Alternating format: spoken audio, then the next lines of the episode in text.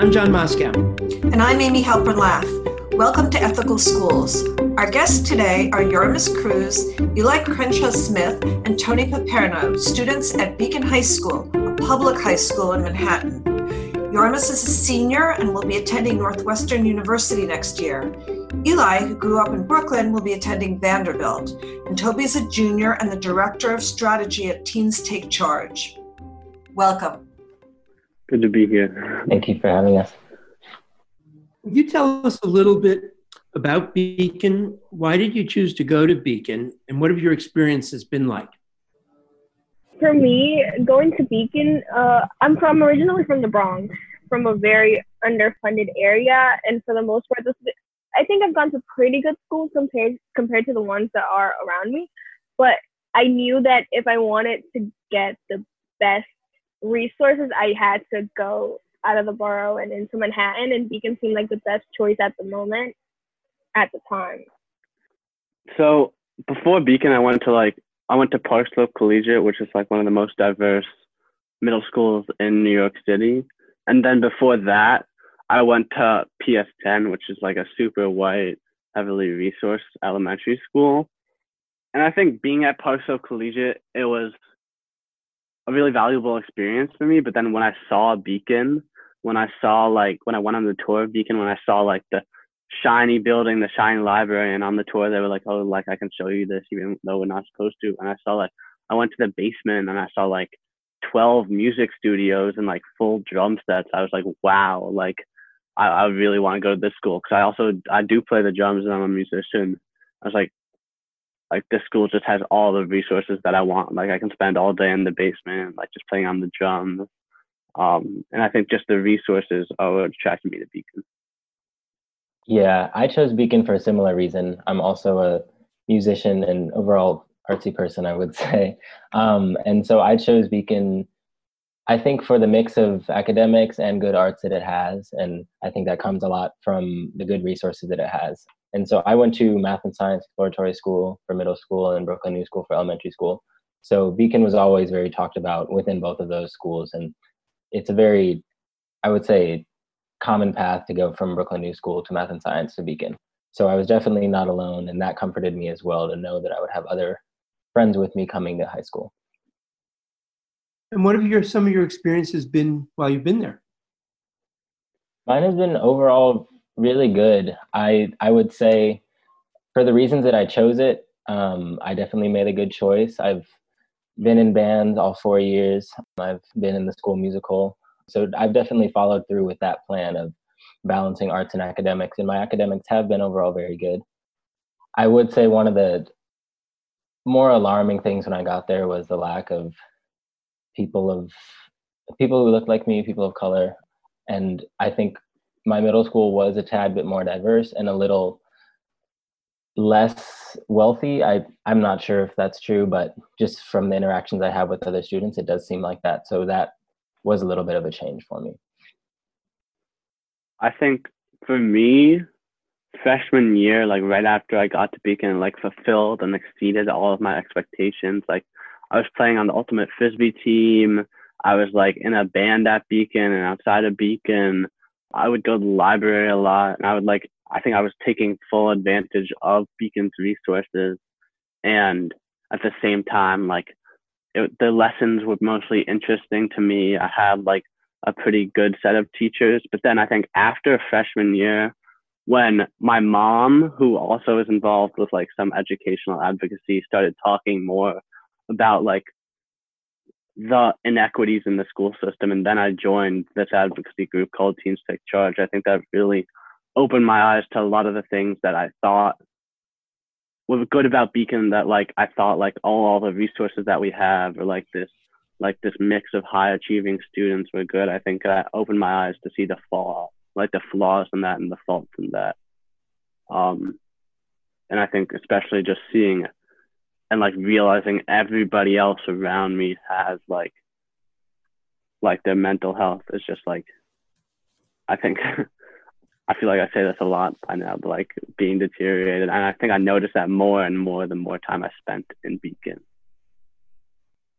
Um, for the most part, as a freshman, kind of similar to Toby, I was just in love with it. It looked nothing like the schools I'd gone to previously, and it just it felt like a privilege, and it is a privilege, honestly. And academically, I've always liked to be challenged, and I was. I was. It was going to bed at two, three in the morning doing work, and I, I loved it in that sense. And it wasn't until after freshman year where I would sit down and talk to my friends who tend to look like me for the most part, where we talk and be like, wait, but what are what exactly are we learning? And is what we're learning something that's actually meaningful to us? And is it something that's gonna help me in life? And that's kind of when I started to feel a little bit off about Beacon, while still acknowledging the privilege that it is to go there. So, Beacon students have been very active in organizing throughout the school year. Students submitted a letter this month demanding that a number of changes in how the school operates be implemented by the end of the school year. What are your most important demands? So, I think our three biggest demands that would like our three overarching themes are the first one is desegregating Beacon because New York City is the most segregated school system in the nation and Beacon is kind of a microcosm of that. Like, for example, we have like three times the amount of white students that there are in the New York City public school system, percentage wise. Um, and like our economic need index, the amount of free and reduced price lunch people at Beacon is 21% or lower. Well, the economic need index, the free and reduced price lunch rate for New York City public school students is 71% uh, it's above 70%. So the first demand is really just about desegregating Beacon, about integrating Beacon, about, and more specifically, creating a new admission system at Beacon, because currently at Beacon, there's these admission screens, which like, so there's a portfolio. Um, there used to be an interview, but now there's just a portfolio. You have to write an essay. Then there's like a minimum requirement for grades to get into Beacon and test scores to get into Beacon. And that's really what sorts out the people who get into Beacon versus people who don't get into Beacon. But um, I think our organization, the Be- Beacon United Union, has kind of realized that that's more of a measure of privilege than a measure of how smart you are. It's a measure of if you have the tutors. It's a measure of if your parents can help you write the essay. It's a measure of what extracurriculars did you have that you can put in your portfolio. And like, I can think of like a long list just that's based on privilege that determines if you get into Beacon. So we want we want to change the admissions at Beacon. We want to create a new hiring committee to create new policies for these admissions, change policy and change admissions policy at Beacon. Um, and then the second one in desegregating Beacon is a new hiring committee because so many of the teachers at Beacon are white and especially in the history department are white men. And we don't think we think the teachers at Beacon should be representative of the students and the students should be representative of the city. So we want to change hiring at Beacon to make the staff more representative of the students. Any of you guys want to talk about that? Yeah. yeah. And our second, so that was our first theme of desegregating Beacon and kind of desegregating all the people that are coming in, whether it be teachers or students.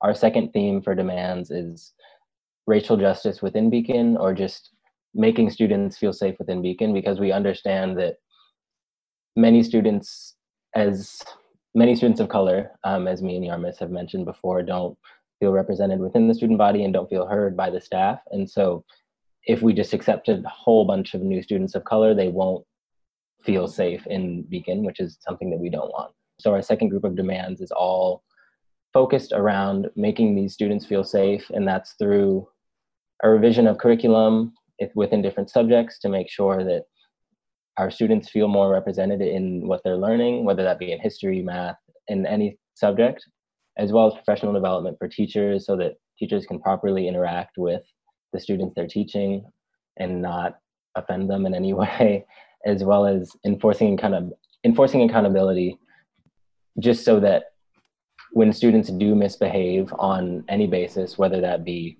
of race, sexuality, class, whatever, there is a proper method um, that the school can take to follow through for repercussions for those students, which is something that we haven't seen in Beacon's current history. The third thing would have to be mental health resources for students that are already in Beacon. I feel as though we all feel as though the students they may speak to certain people, but they don't necessarily know. Not everyone has that one adult in the building that they can go to. I've been lucky enough to find one or two, but most of my friends don't have that. And so we're trying to create a support system for the kids there so they can, if they're struggling with something, whether that is relating to race or not relating to race, or just anything at Beacon, they can have that support that they might need in order to, to actually thrive in the school environment and actually be able to take advantage of all the resources that Beacon has to offer. I also just want to add that we also want in each of these more student voice and more students involved and more transparency than there has been in the past. Um, a lot of times, I think throughout Beacon's history, there's been efforts of students, there's been students advocating for different things, and they've just been swept under the rug. And then Beacon itself doesn't really reveal what they're doing. They're not really transparent with how they're trying to make Beacon more equitable, more inclusive, safer. And so, like for example, in the admissions committee that I mentioned, we want students to have an equal say in that, and we want students involved in that. And the same goes for the hiring committee, and the same goes for, as Eli was talking about, the revision of curriculum. We want teachers to ask their students to listen to their students while they're reshaping their curriculum to be more anti-racist and to be more culture responsive and to be more student centered. So what you're describing sounds a lot like an ethical school transparency, equity, mutual respect for everyone's lived experience, and funds of knowledge. Are there any more details that you want to add that you've been thinking about of what your vision, what the school would look like if the administration suddenly said, yes, we want to make this happen? I think this is a pretty broad thing, but just a school that's open to changing, which is something that Beacon has not been at like whatsoever. Um, a lot of the teachers are very stuck in their ways. So is the administration. And I think the students understand that change is needed because we don't feel like Beacon is reaching its full potential. And so I think that's one of the main like principles of an ethical school is a school that's open to change. And so I think that's also one of the main things that we hope for through these demands. So, could you give us an example of what an anti racist curriculum looks like? Um, when I think of an anti racist curriculum, I think of one where obviously, if it's an English class, there'll be books that were written by people of color. But not just that, the discussions that are centered around the um, books are one where all the students feel as though they can participate, not just whoever feels, not just like white kids, because that tends to be what happens at school. I, I've seen a lot where whenever we touch on the topic of race, the people of color tend to stand back and listen because they don't feel safe enough to like share their experiences. And so if we were to be having this anti-racist curriculum, it would be a lot more of people talking about their experiences and then the people who haven't seen or experienced those things can learn and can change the way that they behave to make sure that they aren't doing anything that's offensive or discriminatory or just that isn't productive in order to be able to move forward. Yeah. Yeah. I just want to add on to what Yarma said. I think like as a white person myself, I think it would be really helpful and we don't learn about this enough ways like ways that we contribute to maintaining racist institutions and we're complacent in them and then ways that we can that we can advocate for change within those institutions and try and change those institutions. Um because i think right now we may learn like we may learn a bit about what's happening in society today in broader terms like what's happening in current events like what's happening in the world what's happening in the us but we don't learn about specifically how all of these like institutions overlap and create the society that we live in today and we don't learn we don't learn how to create change. We don't learn how to make ourselves advocates. I think the only reason us three are advocating for change right now is not because i don't think beacon taught us that. I think like for myself, I think it was Teens Take Charge. I I don't know what how they learned, but like Beacon does not teach you how to advocate for yourself. And I think. Toby, could you tell us a little bit about Teens Take Charge? Oh, sure. Teens So we're a student-led organization that was formed in, I believe, 2017 or 2016. I joined like a year and a half ago. And so we're fighting for equity for younger kids and we're fighting for equity in education in New York City. Um, as I said before, New York City is the most segregated school system in the nation. And so we create policies, we advocate for change, we try and meet with the policymakers to try and implement our policies. And we really just try and make it so New York City is an equitable place to live for younger students and for students in general. And so we have we have campaigns particularly around admission screening for high school or summer youth jobs or various things like that. And we try and also promote student voice. So the largest stakeholders in the school system, the ones who are actually being affected, have a voice in the system and have input in the system. So I wanted to go back for a minute to the questions say about curriculum. So it sounds as though the teachers, as well as the administration, would have a lot of work to do to implement, to really make real some of the things that you're talking about, even if they agree with them in principle. What do you see this as being? What kind of do you see teachers, you know, forming study groups? Do you see them having certain kinds of professional development? I mean, what would if, if again, if the school said yes, you're right, we need to make these changes, what would what would the teachers to take one group? What would they have to do next? I think for them, it would definitely have to start with professional development. I've talked to a lot of a, a lot of teachers who think they're doing anti-racist work in their classroom, but it's not coming across that way to the students, which I think is where the problem starts. Because if a student comes up to you and tells you, "I don't, this is not what I'm getting from your class," and you think that you're changing it and making it work and the student keeps coming to you telling you the same thing and it's, it's not changing then it has to be a professional who has to come to you and tell you this is how you need to be um, treating this conversation in your classroom. This is what you need to be doing. So professional development definitely has to be where it all begins. I think also it's extremely valuable for teachers to actually ask students what they think rather than students having to approach someone they don't feel represented in the curriculum or they don't feel safe in the in the classroom. And so i think that's really important because it's an extremely vulnerable and scary thing to do to approach a teacher and tell them that what they're doing is not working. Um, so i think one of the first steps is in addition to professional development just having maybe some kind of meeting with a few of the kids in their classes asking what's going well what's going wrong, just to start those conversations so they can actually get good feedback from the students. Would you walk us through the developments that have led to where we are now? Um, what was the first big demonstration? I think it was in the fall. And how did it come about?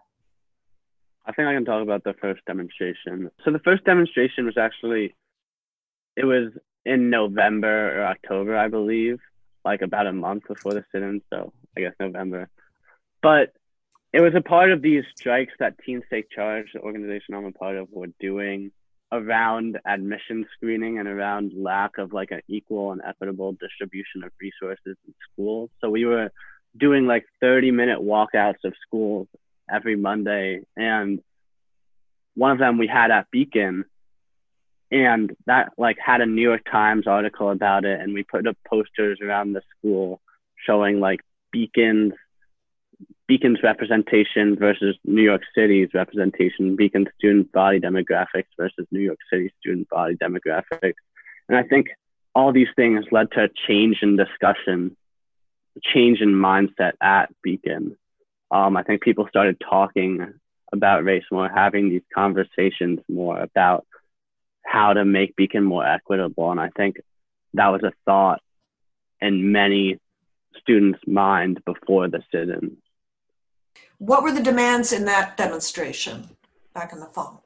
So that was, as I said, it was part of the greater Teens Take Charge, greater Teens Take Charge set of protests.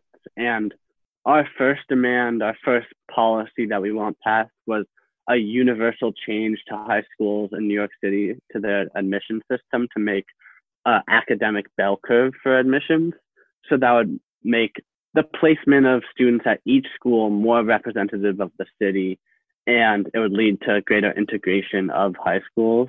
Then we had resource demands, which were about the first one was about having more guidance counselors and college counselors in schools, and we wanted a ratio of one student, uh, one counselor for every 80 students. And then the second one was about sharing extracurriculars, sports teams, clubs, and some courses between nearby or co-located schools. So, for example, some schools don't have like four years of science or four years of language, and then like a school like two blocks away might have like six language classes or like six science classes. So if a student runs out of courses there, they could take a language course or a science course at that school. And the same goes with sports teams. If a school doesn't have sports teams, they could go to the other school and clubs and extracurriculars.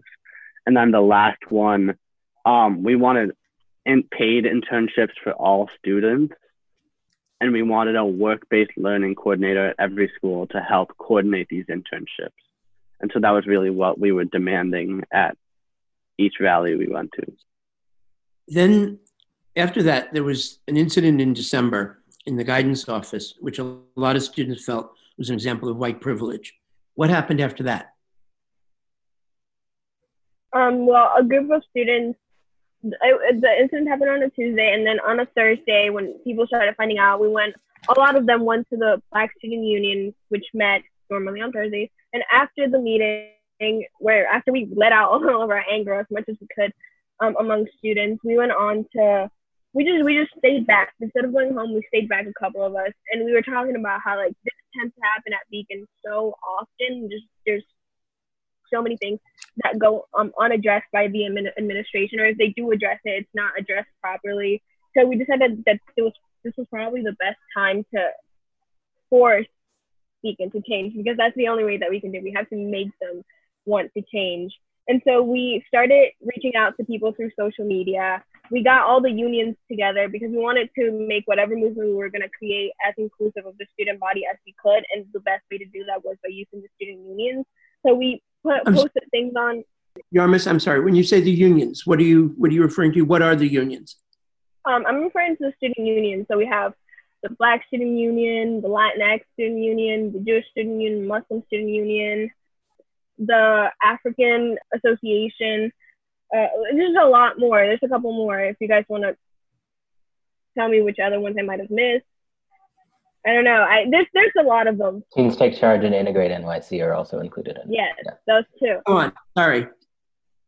Yeah, right. So we got all the leaders from those clubs and we came together. We asked all the students, like the entire Beacon um population, to come into the cafeteria the next day. So that Friday at the end of the day, and to just come together and talk about what had happened, what we think is the best thing moving forward. And we decided that hosting a, a sit-in was the best thing to do. So the people who decided, the people who came together to create the BUU, we stayed all of that weekend at home on calls, constantly creating the demands, organizing how we thought that Monday, the following Monday would go, how it would run, and then just we we just we prepared. And then that Monday we came together. We got up really really. We went to bed at 3 a.m. on the Sunday, and then we got to school by maybe like 6.30 that day. And we all travel like an hour to get to school. So we had we all had to wake up pretty early. Um, and then we organized everything before the students got there without the help of teachers because we, we knew that if we wanted to do this, we wanted to show them that like as students, we know what we want and that we were able to organize it just as well as we probably could. And so that day, I mean, if you guys want to tell them about what happened that day, I don't want to I just want to say that we did um five hour Zoom meetings before it was cool. But after that, so after what Yarmus was describing, we had like a three hour long, three hour plus long meeting with a lot of the Beacon administration, with pr- the principal, an assistant principal, or both assistant principals, the guidance counselor that was there when the incident occurred. And then there was also like the student voice manager from the DOE. We also had like two superintendents there. I think one of them was in charge of like Beacon's consortium that it's a part of, and the, then the other one is a part of like Beacon's district. And then we had like two or three Beacon teachers and like seven students, I believe. And so we all just sat there like talking about a dis- demand, discussing implementation for like three plus hours. It was a super tiring meeting. It's like the longest I've ever been a part of. And I think in the end, most of our demands were we agreed on a timeline for implementation with most of our demands. Also, while while we were in the administration meeting, different members from the student unions were leading teach-ins on the different floors of the school. So all the students who were sitting in weren't just sitting idly, not doing anything. They would teach lessons on whatever they usually talk about in their student unions to kind of get people comfortable with the idea of having a student union that they can go to and having other students that they can talk to. Um, and so that was really empowering, I thought. And that was one of the parts that the teachers expressed a lot of gratitude for just this, like, because of, because it's students teaching students and this idea of carrying forward this legacy of teaching within Beacon, I thought was very powerful. And a lot of other people did as well. Yeah, I also just want to quickly say those, I think those teach-ins were in part inspired by a school boycott in 1964 in New York City. It was on February 3rd, which is my birthday. And during that day, like 450,000 black and brown students walked out of New York City public schools to protest school segregation.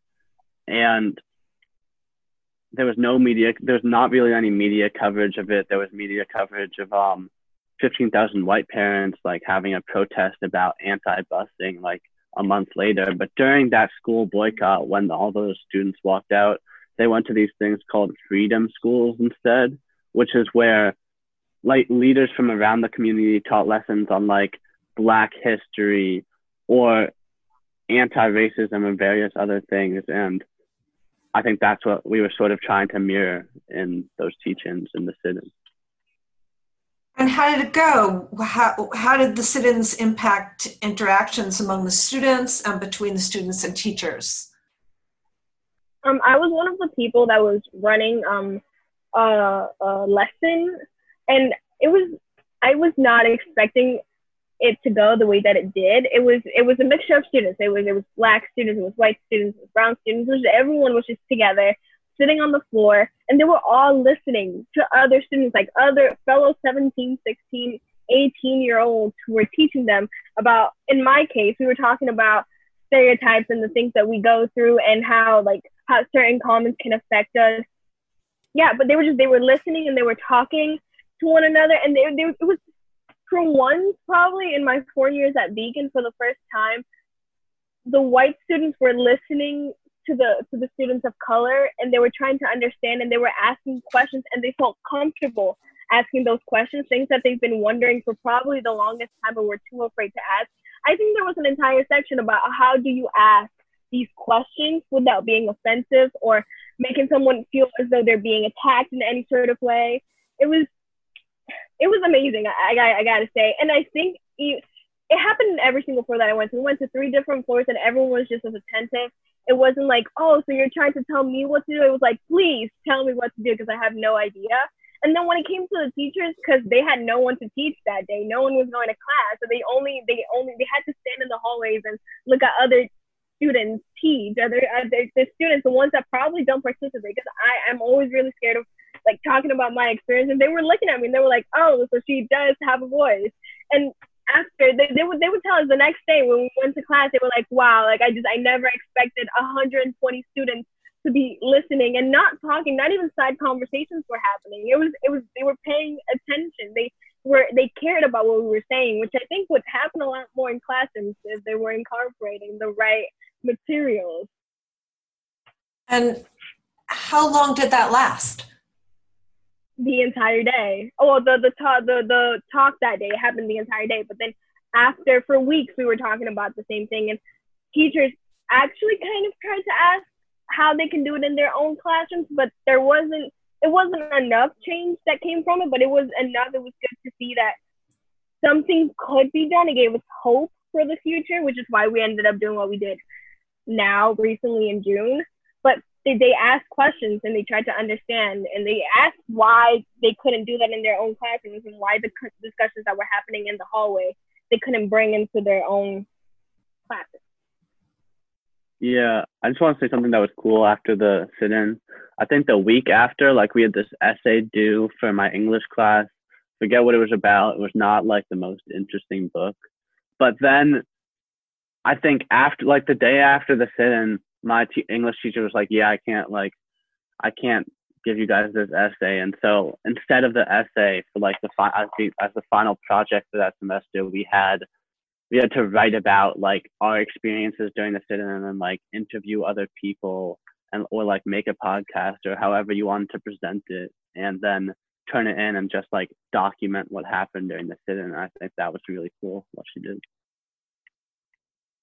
So so this brings us to the present. And you've written this letter in which you're demanding that the administration follow through on, on the promises that were made in the wintertime by the end of the school year. Um, how much support has your letter received?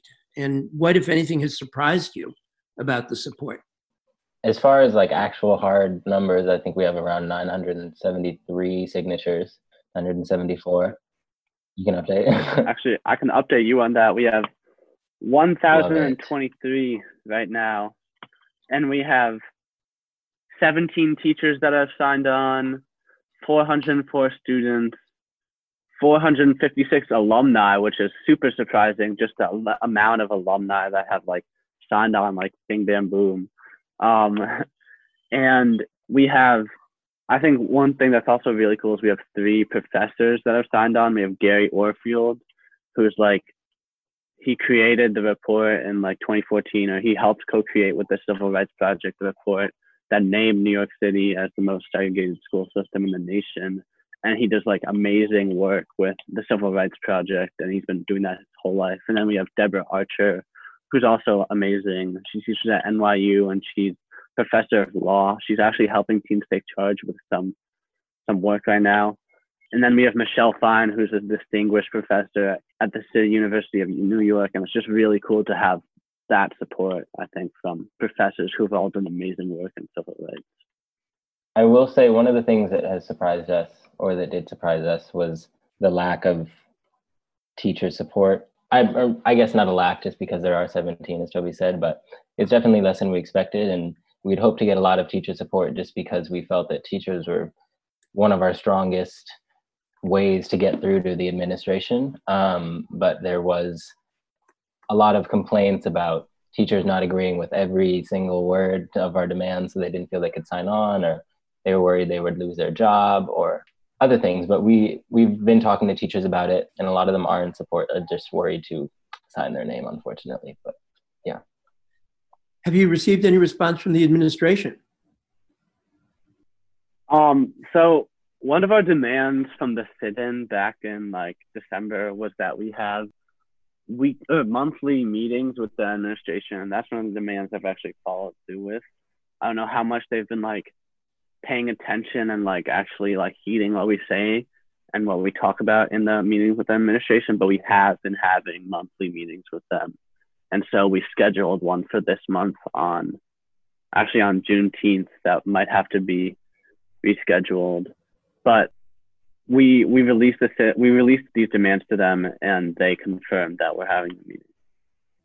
So how does what's happening at Beacon fit in what what other students are doing also at, at other New York schools?